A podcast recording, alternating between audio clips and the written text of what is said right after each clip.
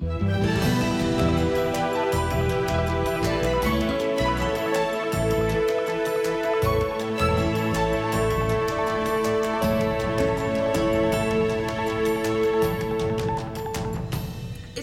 June 16th, 2017, and this is the Dutch News Podcast, your weekly chance to catch up with what's been going on here in the Netherlands.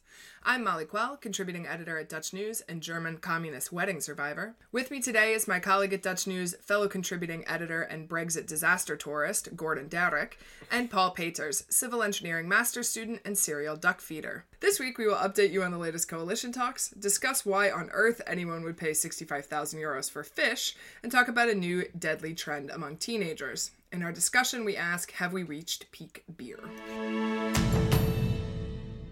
Our top story is that it's back to square one in the Dutch coalition talk saga after the latest attempt to form a government broke down three months after the election. The four parties involved, the VVD, Christian Democrats, D66, and GroenLinks, were unable to agree on the issue of refugees for the second time. Former Labour Party Senator Herman Tjeenk Willink, who is chairing the talks, said he remained committed to forming a majority government even though all the fourth party options are problematic. So I saw um, that Jesse Klaver did a, an interview that he was in, in sort of uh, trying to take the blame away from himself. So why is he getting the blame this time around? Yeah, it's all a big game of uh, blame shifting, but essentially Klaver has taken the flat this time because uh, he, he was offered uh, a kind of deal for accommodating refugees in North Africa, and he said no, um, and, and uh, the, the other three parties had uh, kind of agreed to. It was based on the deal that Rutte has struck uh, for Syrian refugees in Turkey, which, if uh, you speak to Amnesty International, isn't a terribly good solution, but it's um, it's worked for Rutte.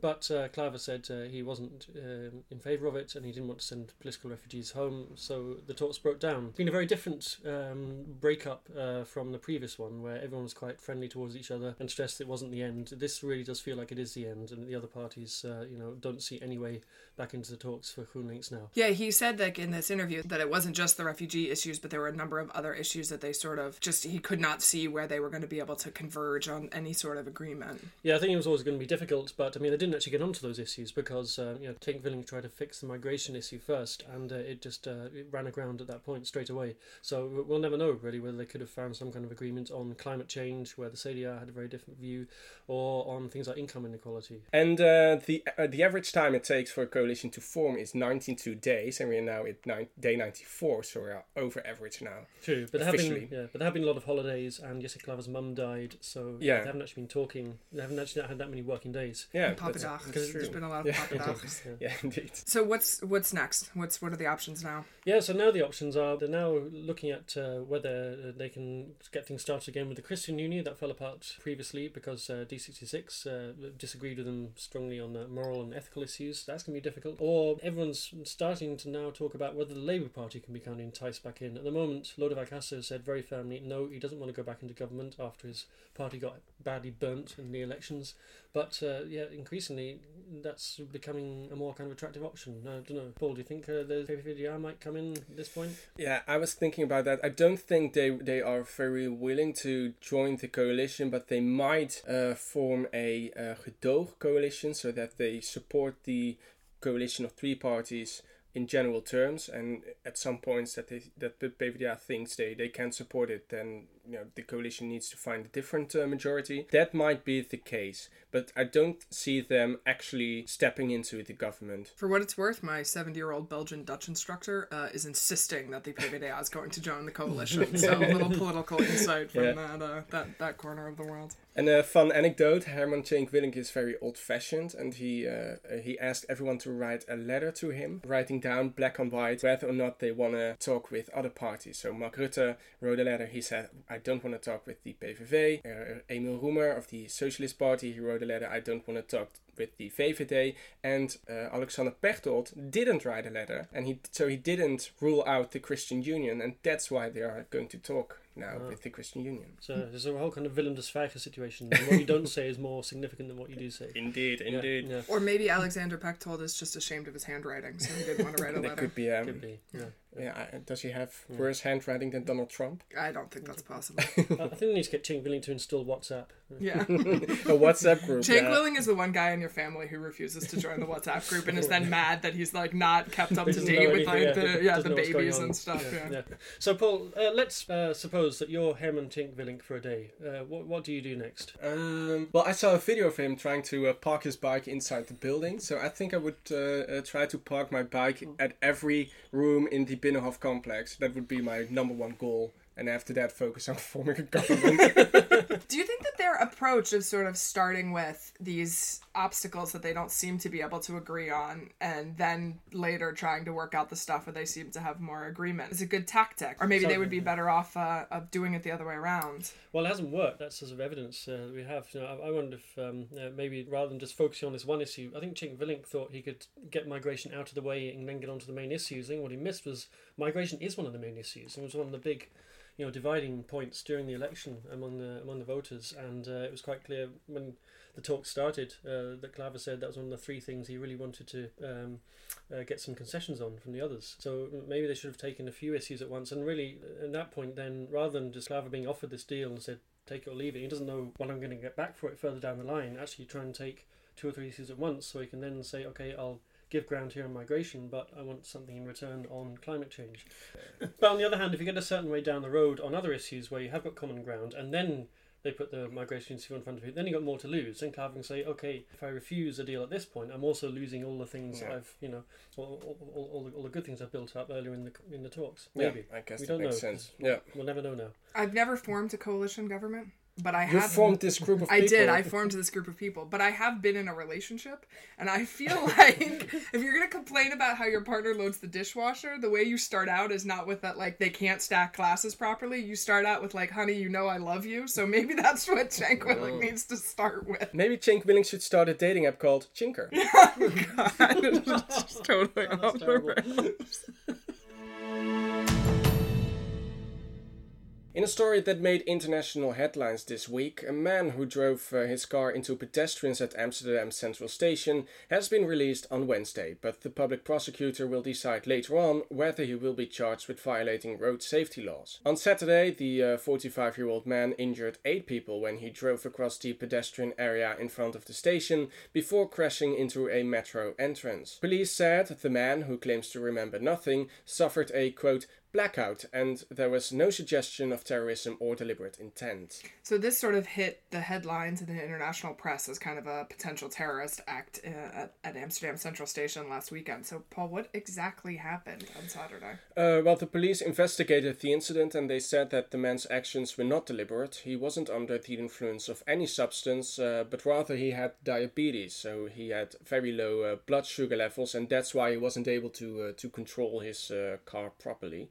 Uh, it was noticed he was acting strange near Rembrandtplein in Amsterdam, driving on a dedicated tram lane, uh, and later on he did the same near Amsterdam Central Station, and um, after which he plowed into a group of pedestrians. And uh, how are the eight victims doing now? Two people were brought uh, to the hospital, heavily injured, but uh, the rest could be treated on site. And understandably, the crash caused some panic among Amsterdammers, especially considering uh, the recent attacks with cars and trucks in London and in Nice and in Berlin. And that's also why the police detained the man for several days, uh, for so long, uh, because they wanted to make absolutely sure he wasn't a terrorist. Interestingly enough, the incident wasn't recorded by security cameras or CCTV, uh, so the police had some difficulties uh, determining what exactly happened. I suppose it shows how much on edge people are as well. That immediately, as soon as this happened, the first everyone's first thought was, "Oh God, is this some kind of attack?" Rather than an, just an accident. Yeah. Yeah, and it certainly didn't help that uh, Amsterdam police and stuff were, of course, tweeting out and, and putting out lots of information, but all this information was going out in Dutch. And so I think a lot of the international press kind of picked it up without uh, being able to sort of account for a lot of like clarifying issues that they sort of knew right away that this wasn't a, wasn't a terrorist attack. Yeah. Well, best of luck to the uh, to the victims, and I hope that uh, the guy is Yeah, feeling better now that he's been, been released. Yeah. In an update to the biggest scandal in recent Dutch history, it emerged this week that the missing millions from the 1983 Heineken kidnapping were invested in properties in Alkmaar in Amsterdam. Freddie Heineken, heir to the Heineken fortune, and his driver were kidnapped by Willem Holleeder and others. The family paid 35 million guilders, the equivalent of 65 million euros today, to the kidnappers for the return of Heineken.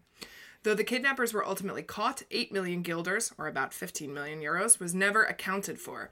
This week, however, on the news program Een Vandaag, Holleeder's sisters, Sonia and Astrid, revealed that the money was initially hidden in Paris before being brought back to the Netherlands. So why has this only come to light now? The statements were revealed as part of an ongoing set of hearings for another trial for Holleeder's involvement in other criminal activities. He's sort of a known kind of crime lord. Because there's a whole kind of almost um, mini industry of a Willem Holleeder court cases, right? There always seems to be one going on at any one time. yes. I think that a number of the public prosecution service are just employed on the basis of investigating Willem Holleeder. And his sister wrote a book as well. Yeah, called uh, named Judas, right? I believe, and she sort of wrote about her experiences of uh, of being the sister of, Yeah. of a famous uh, criminal. Was she the one married to the uh, to the other? No, kidnappers? that was Sonia. So the, this one of these two sisters, Sonia, was married to the Holleeder's co-conspirator in the kidnapping, um, who was killed in an, another criminal-related activity uh, uh, ten or twelve years ago. And Of that's which Willem Holleeder was charged. yes, of No. which Willem Holleeder was charged. Yeah, So it hasn't come to light because they suddenly found the Bonnages. That's usually what happens. Everything in this country comes back to the Bonnages. so, so did you have to did you have to learn all this for your integration course? No, Mark? there was nothing about the Heineken kidnapping in the integration That's really course. strange, I know yeah. lots of parts about the Matercast and nothing about the Heineken kidnapping. It's quite uh It's not very useful information on there. The new herring season has kicked off on Tuesday with the traditional auction of the first barrel. A group of young entrepreneurs from Veenendaal who calls themselves lovers of the fish, I don't want to know what that means, um, they were willing to pay 60,000 euros for the barrel, so I guess we now really know what happened to the Heineken money.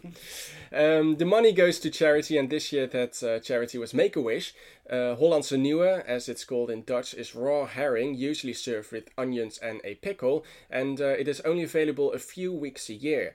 The technique of cleaning the fish was developed by Willem Beukelszoon in 1380. Uh, the official festivities will take place on Saturday in Scheveningen on Vlaggetjesdag. So, uh, what are your thoughts on uh, Hollandse Nieuwe, Molly? I can't answer that question because this is a family-friendly podcast.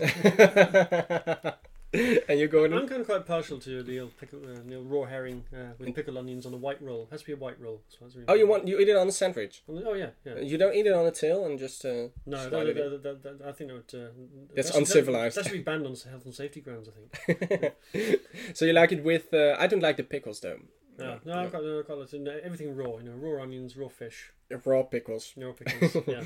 Yeah, I uh, I never really liked it, and uh, last year uh, the AD they always publish a a uh, haring test in which they rank the best haring places in the Netherlands, and uh, the number two and number three was uh, nearby here in Delft, so I decided to just uh, try it out there, and if I don't like it at the number three of the you know the number three best herring place, then I'm not going to like it anywhere, and Yeah. I thought it was pretty good. So Yeah, but I I think you should take Molly up to Vlaggetjesdag uh, next year. Whatever day this is, I am definitely very busy on that next year. So, sixty-five thousand euros is that a record? Uh, not at all, actually. This year was a low year. the record is 95,000 euros for the first barrel, and that was in 2012 when a staffing agency bought the first barrel. Uh, and even last year it was sold for 90,000 euros by uh, the jumbo supermarkets. Parents have been warned about the dangers of social media dares after a 16 year old boy died during an online choke challenge.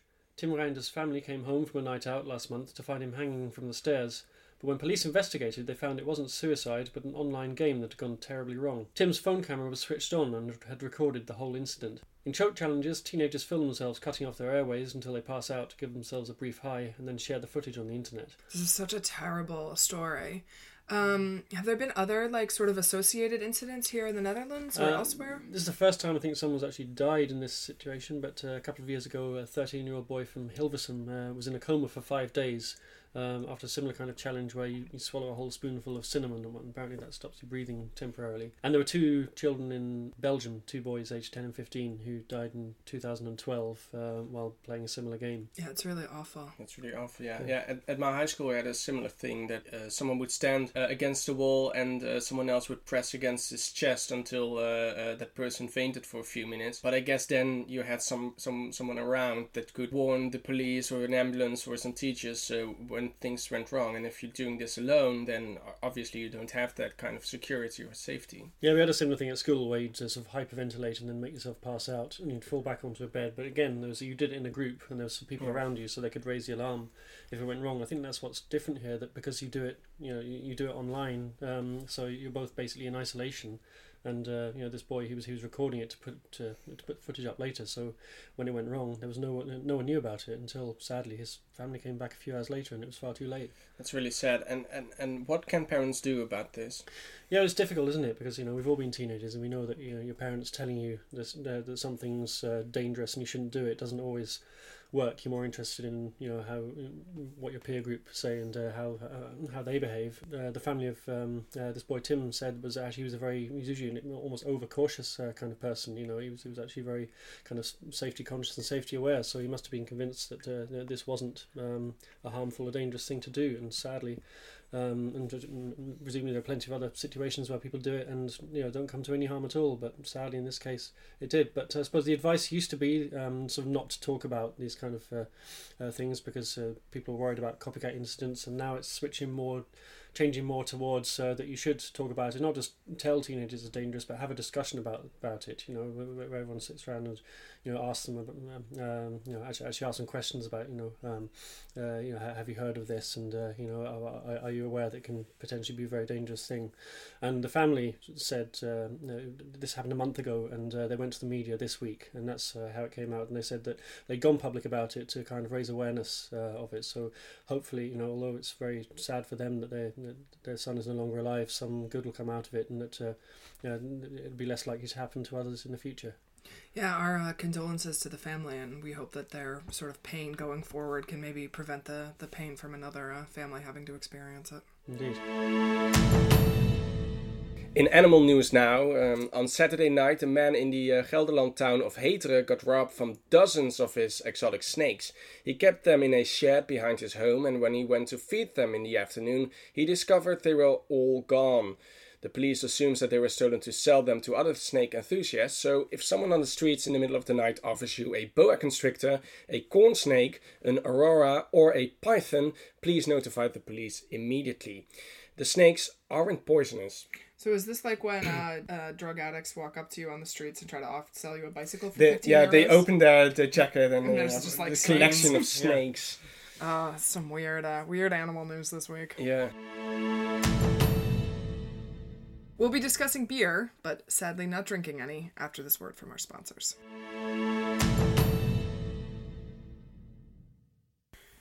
Dutch Statistics Office, CBS, released a report this week showing that the number of breweries in the Netherlands has quadrupled over the last 10 years. The country had 90 breweries in 2007 and now boasts 370. That's amazing. Yeah, it's a lot of uh, there's a lot of good beer going Yeah, on here in the. Netherlands. But are these breweries actually making any money? Well, it's interesting. Nearly uh, 270 of these 370 breweries only employ one person. It's unclear how profitable they are. It's possible that the number of breweries are operating as a hobby rather than as a for profit company, but strict brewing licenses require that brewers properly register their brewery if they intend to sell any of their beer. But breweries with five or more employees have also seen a considerable amount of growth over the previous decade, so some of them uh, are quite profitable. I actually know someone who has a brewery. Now I come to think of it.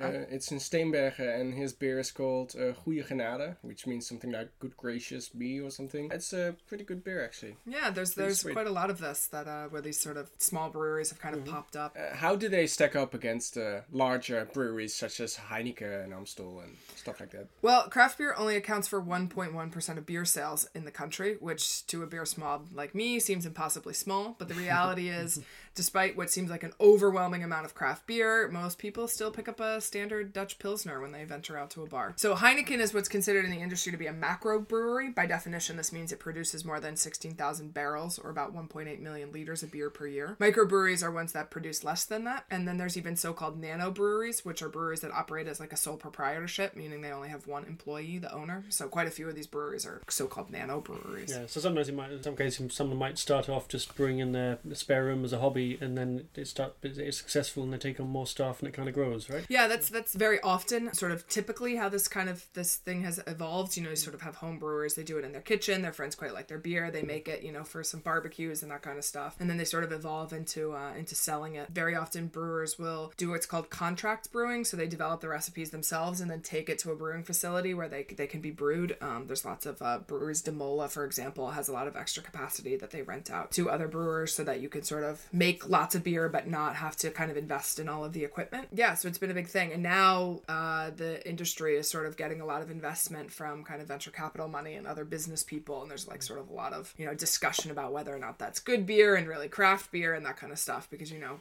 beer snobby people can be snobby about everything, it turns out. Yeah, yeah because craft beer is becoming more and more popular and more and more fashionable. That That's why larger breweries are interested in uh, investing in that. Yeah, exactly. Yeah, yeah, but if you look at the statistics, you see that the amount that we're drinking is is gradually going down over decades, and yet more breweries are opening up. So how does that work? Well, they're slowly biting into the to the proportion of the industry that, that Heineken and, and those other people are sort of holding on to, basically. And there's probably been a bit of a switch from drinking maybe other beverages into this. So instead of a, a fancy cocktail or like a really nice bottle of wine, right, that like people have sort of become more cultural elitist about beer instead of about wine. So I think there's been a bit of a switch. I know, I know quite a few brewers who maybe started out as as whiskey snobs, right, and that now they've sort of moved into the to the craft beer scene instead. In the UK, you get the kind of the uh, what's known as the real ale bores, right? So people can't look at a drink without sort of starting to analyze its yeast content and what temperature it's served and all that kind of thing. Is, is that is there any sign of that in the scene? I did know that there was a special title for people like me.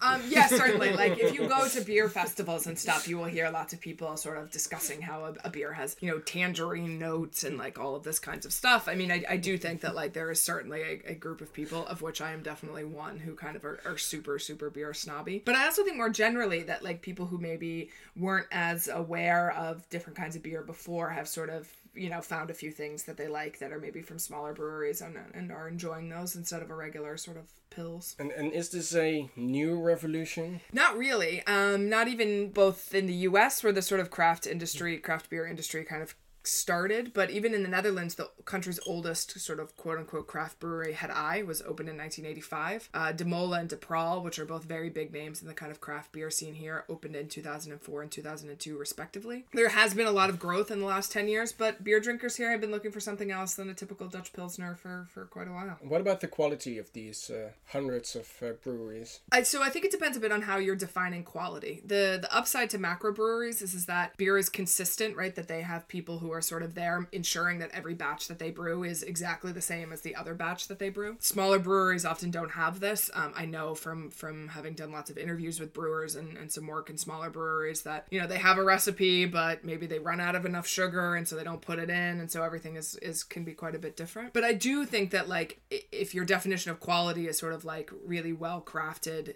beers, that yeah, there's a lot more of that now. And even if you go to um, you know sort of non beer bar places that instead it, you know sort of was traditionally in the Netherlands that you had a sort of a single kind of shingle hanging out front like Jupiler or Holpener or something like that, and now most of the regular places have five or ten other uh, decent, what I would consider kind of decent beers, you know, in stock. As a matter of fact, I'm going this evening to a Borrel in uh, Scheveningen, and uh, this sort of little restaurant on the beach that that we've kind of picked or that, that the organization has kind of picked for this Borrel. I was sort of expecting, well, I guess I'll drink wine because I don't really have much of a palate for wine, so I prefer to drink crappy wine over crappy beer. But I kind of looked up at the menu, and even at this sort of you know beach cafe where there's not really much, it's not you know not a not a beer cafe by any sort of stretch of the imagination. They have actually a pretty decent beer list, so Will I think they it's be become serving very uh, common. herring? Uh, dear God, I hope not. What would you recommend as a good beer to drink with pickled herring? So, a good beer to drink with pickled herring. You know, one of the things that pickled herring is also associated with is summer and kind of like warm weather and sort of like being outside. So maybe like a nice white beer, I think would probably be a, a good thing. And if you're if you're a, a non non herring consumer like I am, then maybe something really uh really really strong to kind of wash the taste out of your mouth, like a super super hoppy like sort of West Coast style IPA, Or just mouthwash? or just mouthwash, Yeah. or just you know don't eat it at all. That would be my Yeah, suggestion. Drink a good beer, don't eat herring. That's Molly's life advice. And in general, have you got a tip for people heading out this weekend? I tend to prefer my beers to have very, very strong flavors, so I've been quite into drinking a lot of sours lately. Um, there's a brewery in Amsterdam called Oedipus, which is kind of famous for its sort of insane labels that it has on its bottles. Such as? It just it calls their beer sort of weird things. They have a beer called Swingers. They have a beer called Polyamory. They have a beer called Mannenliefde, which is Dutch for man love. Mm-hmm. They have these sort of very bright kind of yeah, sort of 80s inspired sort of visual labels. They like I said the the Swingers and the Polyamory, these sort of like sour gose style beers. I've I've been enjoying. I think they're really nice on like a hot day. And the upside is it's, it's often like low alcohol, so you can have a,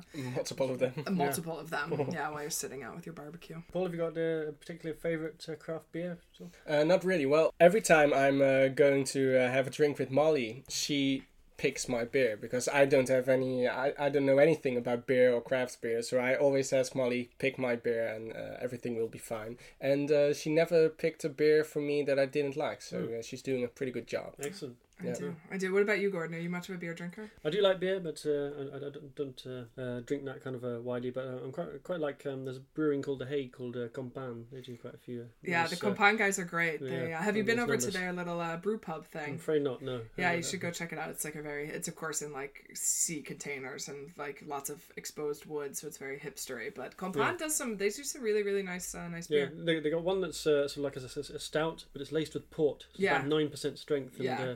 Yeah, I've got a bottle in my fridge, but I haven't dared open it yet.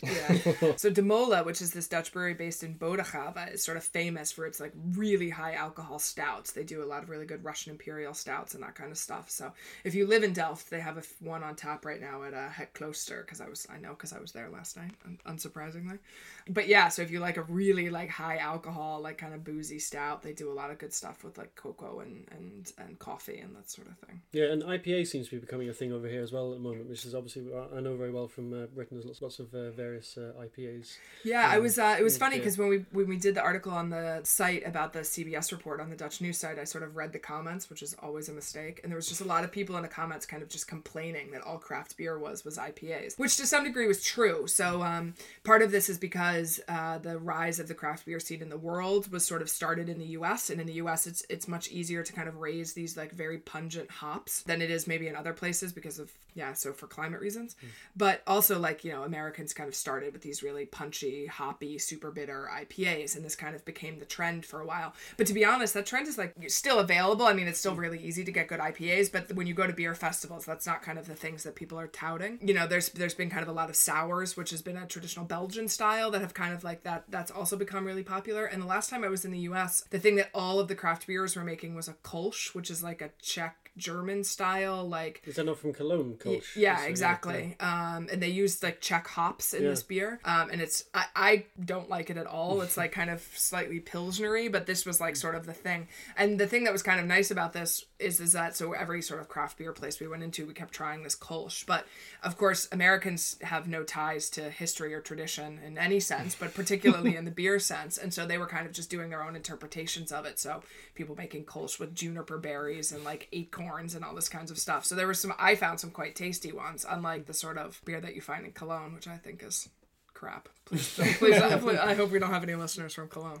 Do you like the uh, the monastery beers that we have in the Netherlands? The, yeah, uh, the Trappist beers. Yeah, the doubles and the triples. And, uh, Yeah, so those are um well, doubles and triples are kind of a traditional. Would you consider style. that a uh, craft beer? I guess, right? I think so. Yeah. I mean, you know, they've been around for a really long time, and there's a very strict set of regulations about how you can sort of produce and sell these beers. They have to be made by monks. All of the uh, profits from the uh, sale of the beer have to be reinvested into the monastery and that kind of stuff. Worldwide, I think there's 13 or 14 now, but the Netherlands only has two. They have uh, one that I think everybody's probably pretty familiar with, La Trappe. That is a, a Trappist brewery. It's also a quite nice brewery to go and visit. They do a really good, uh, good tour there. They're down in Tilburg. Yeah, yeah, And then uh, Zundert, which is a, a kind of new. That's one. the newest one, right? Yeah, exactly. And they make a quite a quite a nice, uh, very drinkable blonde. So if you're into uh, these sort of blonde double style beers, you can find some nice ones at uh, at these Trappist places. Even But- the U.S. now has a Trappist brewery. Really? Yeah, yeah. In Massachusetts, there's one called Spencer.